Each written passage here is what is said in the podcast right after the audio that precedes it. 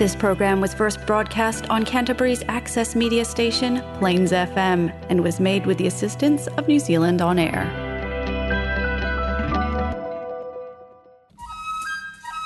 Welcome to Earthwise, Environment and Peace with Justice interviews on Plains FM 96.9.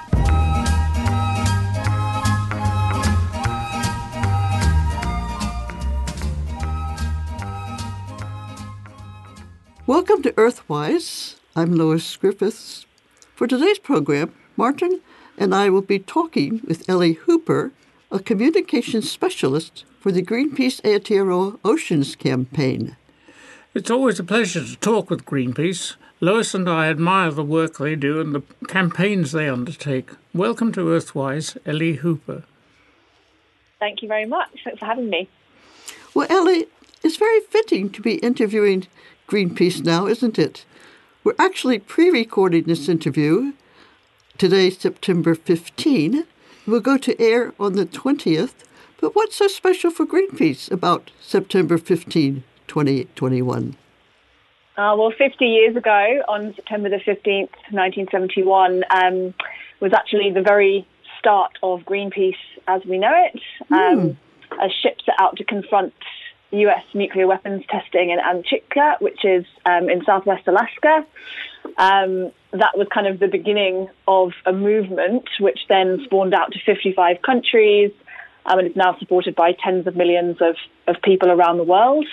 Um, since then, we've obviously fought countless campaigns over numerous topics from ending nuclear testing to dumping of toxic waste. Um, we've fought for Antarctic sanctuaries um, against fossil fuels um, and lots of big polluting corporations all around the world. Isn't that amazing? Just a small number of people, it's about six or eight, out on a boat 50 years ago. And now it's a worldwide movement. And Greenpeace is worldwide, isn't it? I think that's one of the strengths. Yeah, absolutely. Yeah, it was a crew of 12 um, that started off, but yes, pretty incredible to think that that has now become such a global movement um, and so diverse, um, fighting on so many different issues. Um, yeah, I mean, there's lots of work still to be done, so I guess we'll still be going for a few years to come.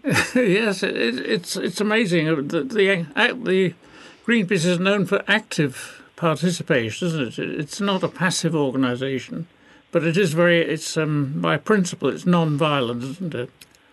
Yeah, absolutely. It's famous for taking direct action. I've seen pictures of Russell Norman, for instance, out on a boat. But what's been happening in the South Island this year, in Nelson and then in Dunedin? Uh, with the fisheries campaign. Um, well, we've been running for a couple of years um, a bottom trawling campaign um, calling for an end to bottom trawling on seamounts. Um, now, what that means is seamounts are essentially um, mountains under the sea, um, kind of does what it says on the tin. Uh, they can grow to be, they can be hundreds to thousands of meters tall, and they often have these ancient corals growing on the side of them. Um, they're really important uh, biological hotspots. Lots of different kinds of wildlife use seamounts and depend on them. Um, and they also form these habitats that provide the, the, perfect kind of grounds for, for breeding and spawning for fish. Um, the issue is that the bottom trawling industry actually targets seamounts because they know that that's where the fish like to hang out. Um, and when they fish them, bottom trawling is a really um, destructive form of fishing that involves using these massive nets that are weighted and on big rollers and steel skids. They actually bulldoze through that habitat, destroying a lot of it and a lot of these really ancient, um, rare, and precious corals. Um, so our campaign has been to ban bottom trawling from those areas. They're very, very important ecologically, um, and we think that we need to protect them and absolutely outlaw that kind of destructive fishing on them. So uh, this year, um, we've obviously been running this campaign for a few years. This year, we ran uh, a couple of, of, direct actions, as you say, um, down in the South Island. Firstly, uh, we painted the side of a Talley's bottom trawling vessel with the word stop and did a little light show on the side, um, sending messages from supporters on why they wanted bottom trawling to stop in New Zealand. Um, then a few months later, we did another direct action in uh, the port of Otago, uh, where some of our activists sailed out in front of a different Talley's bottom trawling vessel um, and sent them a direct message to, to stop their activities.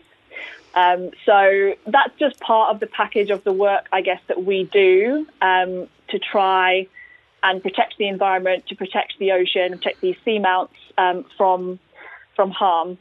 Uh, is, there's been, sorry, go. So this is often the way media operates, isn't it? They want a show. They just don't want something visible that can attract attention.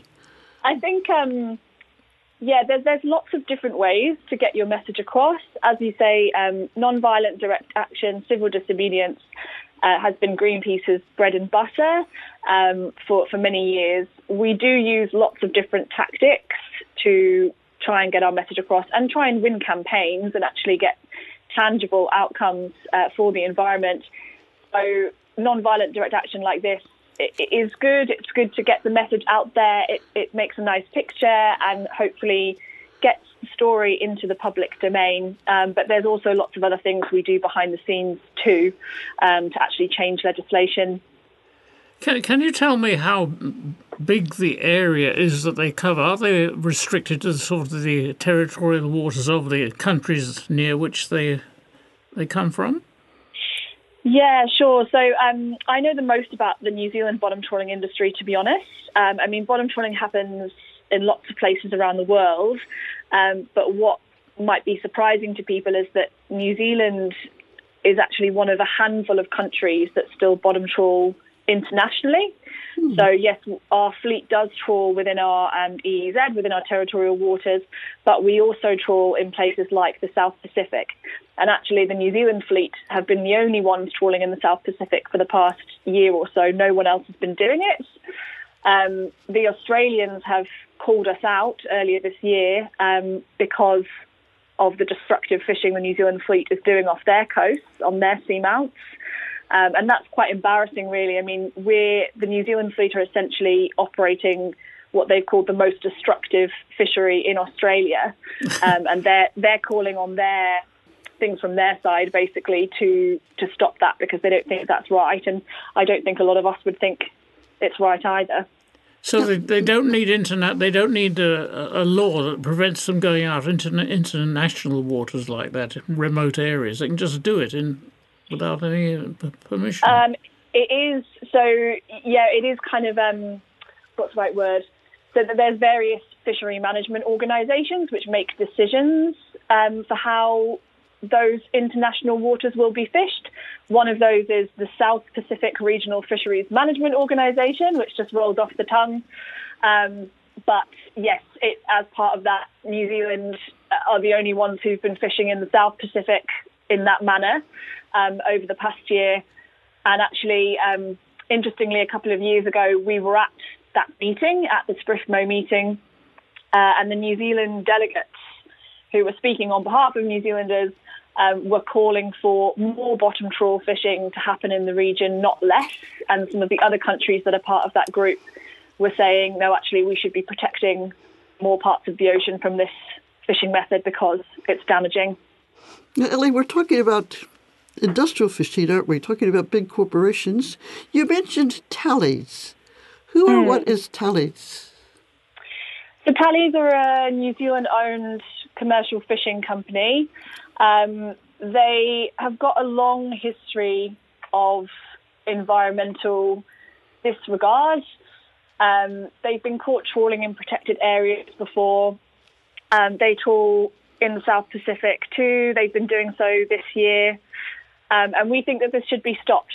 So, yes, parts of our campaign have been targeted at Talley's, calling on them to stop what they're doing and stop bottom trawling on seamounts. So, this is a New Zealand owned corporation, isn't it? Yes, absolutely. Yeah. It's headquartered in Nelson. Do, do fishing products in the supermarkets have Talley's labels on them that you could boycott? So, um, it, they do. Sometimes it's under a subsidiary company, so it can be quite difficult to spot. Um, Talley's are a big food producer. Um, they produce fish, and I think they also do uh, vegetables and things like that. Um, a couple of years ago, we did run a campaign um, of that ilk, yes. in which activists were dropping postcards um, of information, just calling on people uh, to be clued up, I guess, on what this company does to the ocean. I think they also uh, there have been campaigns in the past talking about which fish are the ones we shouldn't buy. I remember orange roughy being at the bottom of the list. Yeah, it's an interesting one. Um, I mean, a lot of the species like orange roughy that are bottom trawled by New Zealand fleets actually gets exported to other markets. So um, there's a good fish guide. I think that's published that's by. What it was called. Yeah. Forest and Bird, which is really, really useful. And I mean, for people who want to, um, you know, take a look at what they're actually buying and try and make informed choices, that's great. Um, I guess from our perspective, because a lot of the fish is being exported, there's limited um, use in kind of getting New Zealand uh, consumers to stop eating that kind of fish. We actually want to to stop it at the source. Um, so that's kind of the aim of our campaign is to actually stop the trawling happening on seamounts to begin with. It's a bit hard to picture what's happening. There should be huge boats. I think the one they targeted was called the Amalta Enterprise. Mm. And these are just huge nets that go down very deep into the water. Is that right? Yeah, they're absolutely massive, and so this is the big problem with with trawling. I mean, it's got sev- there are several problems with it. Really, um, it's got multiple environmental impacts. But some of these trawl nets, I think I've read, can be as as big as rugby pitches. You know, they're really massive, and they open up huge underwater. Um, so they're indiscriminate in what they catch. So you're not just catching orange roughy or Oreo or whatever. You're catching anything else that happens to be in the water at that particular time. So it's incredibly wasteful and has a big impact on the rest of the food chain. Then you've got the impact on the seafloor, where you're actually destroying the habitat, which has taken centuries to form. So it's not a quick fix to get that back.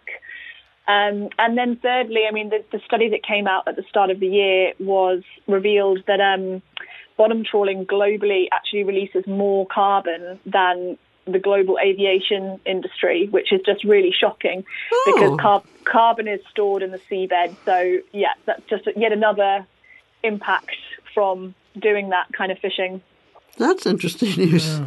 yeah, I tend to think of fishermen just going out on a boat and throwing a cat, getting out the rod. It's a good, big industrial kind of enterprise, isn't it? Yeah, absolutely. And I mean, um, industrialized fishing, I think, is finally getting a little bit of the heat it deserves internationally. Um, we really can't afford to be fishing in the way that we have been doing for the past few decades. It's not doing the ocean any good, and we're seeing report after report that the ocean is struggling. We need to be taking less from it, and we need to be fishing smarter if we are going to um, in order to preserve the health of the ocean for the future. You know, we all depend on a healthy ocean. We need it for a healthy climate. Um, and if we keep treating it the way that we are, things aren't going to go particularly well. I've just had a thought exporting all of this fish must make it harder for local countries where they don't have such big and uh, such big enterprises to do their own fishing.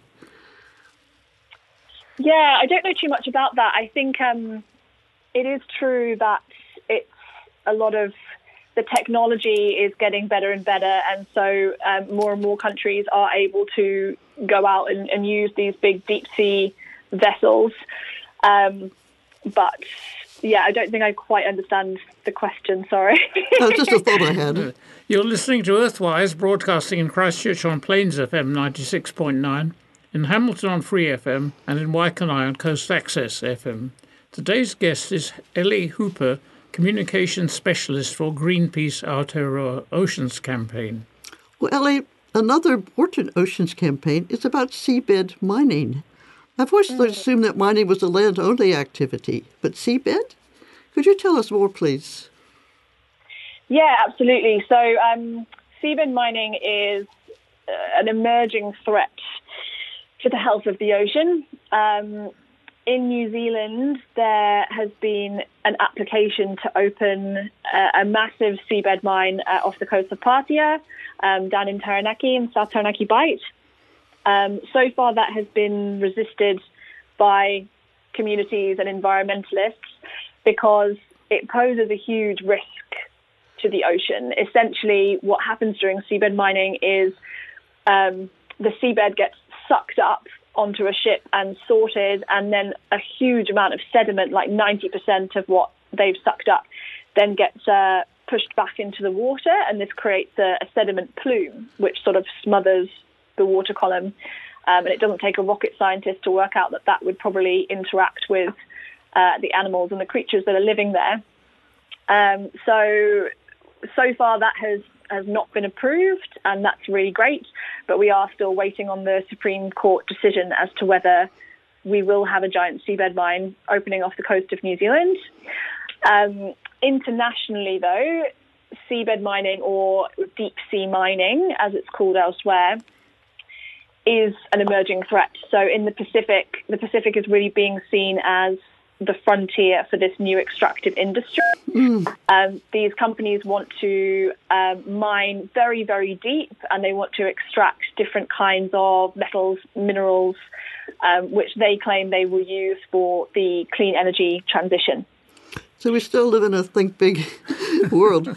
It, um, you've mentioned the corporation Talley's about the fishing. There's not, this mm. corporation for the mining. It's called Trans Tasman Resources. Is that right? Yeah, correct. And uh, is that New Zealand owned? Um, I actually don't have the information on that. I would have to send you the detail. It's not oh, quite right. my campaign, sorry. Um, but from what I understand, they are an international company. Um, and a lot of these deep sea mining companies that we're seeing in the Pacific, they're coming from the global north, they're coming from Europe, they're coming from Canada, etc. Um, and they want to come over and exploit the Pacific Ocean um, and take things out of it. And they claim that there'll be no impact, but that seems highly unlikely given what their activities will be. So we're talking about powerful corp- corporations with lots of money behind them. Um, we did a program I'm not sure, few years ago about Taranaki. I know there's been this local opposition to it for some time. There's some opposition from other Pacific countries, isn't there? Yes, there is, and there's a growing grassroots movement um, which are who are resisting um, these big companies who want to come over and exploit their seabeds. Um, again, it's not a campaign that I work directly on, so I don't have the latest. But I mean, for instance, last week, I think it was at the um, IUCN, uh, the International Union for the Convention of Nature, um, lots, like the vast majority of members at that meeting voted for a global moratorium on deep sea mining. So that really shows that the, the narrative is shifting and people are seeing that this is actually too risky. It's too much of a risk for us to be doing this to our ocean. So we live in hope that uh, that will happen and that we, we won't see seabed mining yes, starting i anywhere soon. Yes, I read there's opposition in Vanuatu and Fiji and the Northern Territory of Australia. So there is a grassroots opposition versus a powerful economic interest, isn't there? Yeah, absolutely. So it's really um, community activists who are standing up for, for the ocean and for their communities. They don't want to see mining happening in the sea near them. Um, and they're standing up against these corporations that have very deep po- pockets from the global north. And, and, um, and again, they're, they're, they're, way out in international waters, and the government seem to have no control over what they do. Yeah, exactly. Or is it on part? Do they want to mine within New Zealand's legal? I don't know the, the details. There's a certain economic zone, isn't there, that we can protect? Yeah, absolutely. Um, so, I mean, when it comes to things like fishing and things like that, I mean, for instance, with the with the bottom trawling, I mean, the, the government has the ability to close areas to fishing, um, and that's absolutely what we should be doing when it comes to the seamount campaign. We want to see these seamounts closed to bottom trawl fishing because it's simply too damaging. And another campaign I think we can all relate to, actually. It's um, in a way, it's a responsibility of all of us what we what actually gets thrown into the into the oceans. So Greenpeace has a plastic bottles campaign. Is that right? Yes, we do. Yeah, we want um, a ban on single-use plastic bottles to go ahead. Um, I think it's one of the, the greatest sources of plastic um, in New Zealand, and we could eliminate that with the right strategy. Um, one of the big problems around plastic pollution historically is that we've been recycling as the savior, but that is not. Uh, it's kind of been proven not to be true. Uh, we need to stop producing these single-use plastic box, uh, bottles at the source, so that we can prevent it from getting into our ocean and choking our marine life, um, polluting waterways. It shows, doesn't it? I've noticed in the last year or two, since supermarkets stopped uh, allowing plastic to be used for their packaging at the at the checkout, it seems to have greatly reduce the amount of plastic used, and it seems to have to come from above. The governments have to do this. It's no use saying to individual customers, don't use plastic. Yeah, absolutely. And, and this is sort of um, the issue across a lot of our campaigns, I guess. I think as individuals, we can try really hard and we can make informed choices about what we choose to use, what we choose to eat. And I think, especially in um, in countries where we have a lot of choice, we can do that. Not everyone can do that globally, but in order to have the fastest, most efficient change possible, we do need things to be um, written into legislation. We need things to be banned in order to make sure that um, we can protect the environment for the future. So it's the same as kind of when we were talking about the bottom trawl fishing thing, yes, absolutely. Um, if you decided that you want to to avoid fish, that's great, but it's not actually going to fix the problem in the time that we have. So we really need the government to take action on these issues. I think the public is becoming more aware that um, environmental issues are extremely important. We've seen the, um, the, the connection between the oceans and the land. What we do on land affects the quality of the oceans, and what happens in the oceans affects life on land. It's a fascinating field, isn't it, that you're in the Greenpeace Oceans campaign. And uh, thank you for talking to us. It's um, there's so much, such an important issue. No worries. Thank you very much yeah. for having me. I just want to say something about Greenpeace. Is it true that they don't get support from corporations. It's independent, isn't it? Yeah, absolutely. So, one of the great strengths of Greenpeace and, and why I personally uh, really like working for them is that we're not hamstrung by um, ties to governments or corporations. So, being independent means we can literally pick the fight we want to fight. Um, if somebody starts doing something dodgy, if a corporation starts doing something dodgy, we can call them out, uh, and we're not hindered by sponsorship or the fact that they've given us a big donation. So we're fully funded by individuals and people, um, just ordinary people who want to see change for the environment. Yes, it gives you a power to be independent, but also gives the public a responsibility to support you. And we've been ourselves Greenpeace supporters for a long time. And I think it's so important for the public to join Greenpeace. It's, I love the slogan, there is no planet B. This is our planet, this is where we live. And uh, congratulations and keep up the good work. And we're behind you. Thank, Thank you, you very much. Thanks for your support. Uh, okay. Ellie, I'm going to finish by reading a little poem, a New Zealand poem. You might like to hear it. I think it demonstrates how much the sea life means to New Zealanders. This is written by Dennis Glover. It's called Trinity, Threnody. Tr- Trinity, and Trinity yeah. means lament, doesn't it?